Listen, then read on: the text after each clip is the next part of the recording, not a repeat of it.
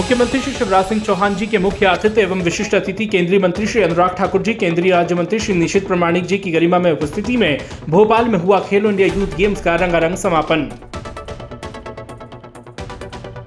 आज विदाई की बेला है, लेकिन तेरह दिन तक पूरा मध्य प्रदेश उत्साह और उमंग में डूबा, आनंद और उत्सव में डूबा रहा। आपने जान लड़ाई, जोश दिखाया, हिंदुस्तान का दिल धड़काया। सीएम श्री शिवराज सिंह चौहान ने खेलो इंडिया यूथ गेम्स के समापन समारोह के पहले मुख्यमंत्री निवास से चैंपियन रैली को फ्लैग ऑफ़ किया। इस अवसर पर केंद्रीय गृह राज्य मंत्री श्री निशित प्रमाणिक, खेल मंत्री श्रीमती यशोधरा राजे सिंधिया और ओलंपिक मेडलिस्ट खिलाड़ी श्री गगन नारंग उपस्थित थे। मुख्यमंत्री श्री शिवराज सिंह चौहान ने कहा है कि विकास यात्रा केवल कर्मकांड नहीं है, बल्कि ये जनता की ज़िंदगी बदलने का महाअभियान है।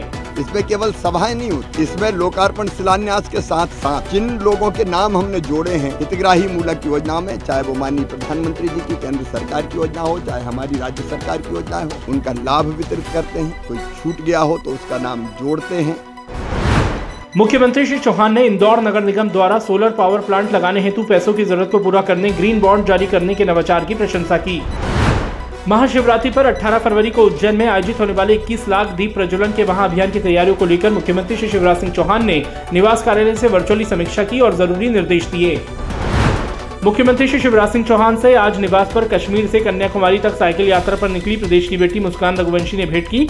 सीएम श्री चौहान ने बेटी मुस्कान को सफल यात्रा के लिए अपनी शुभकामनाएँ दी।